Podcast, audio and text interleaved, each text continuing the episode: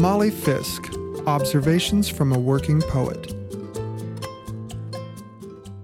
My grandmother used to grow rhubarb and peonies on Cape Cod, a landmass with no topsoil whatsoever, just pine needles laid over a bed of sand.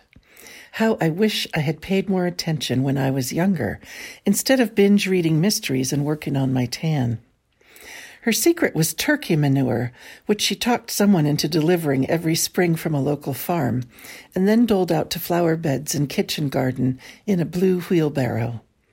Between Dorothy L. Sayers and four mile runs down her dirt road, I hung out the wash and stacked her firewood, but somehow was never handed a trowel. Looking back, I think she liked that work so much she didn't want to share it. She described me to her friends as a city girl, which I was, but I also knew a put down when I heard one. I know she loved me and relied on me and even liked teaching me things the logs stacked north south and then east west for stability, the bed sheets dried with a minimum of clothespins, pants hung from their hems so the wet weight would leave them nearly creaseless. She even taught me to be a writer by example, getting up at four in the morning and typing away on her memoir about banding birds. We ate rhubarb, boiled and sweetened, over oatmeal, and watched ants crawl across the peony buds from our twin lounge chairs. She swallowed a mystery now and then, but was more likely to be reading The New Yorker.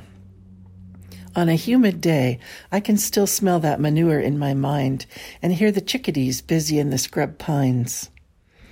Born and raised in San Francisco, I still secretly do not believe that plants can grow from seeds.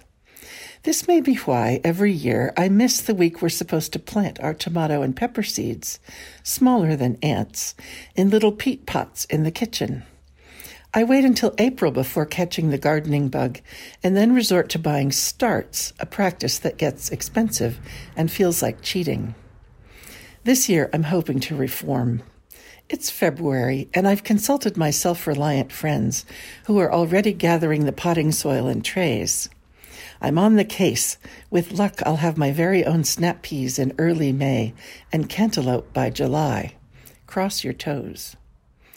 My grandmother marked her tools with colored electrical tape, blue and red or blue and green, which I inherited. I use her Phillips head screwdriver for indoor jobs, although after 80 years the prongs are wearing down. Her trowel's hanging by the door inside my shed. I mostly plant barehanded because I like the feel of dirt. But in her honor, I'm going to dig the turkey manure in with that trowel when I top dress my beds. She also swore by bat guano as a fertilizer. I wonder where she learned that and if it's available at my local nursery. You can call me a city girl, but I don't know of any bat farms around here.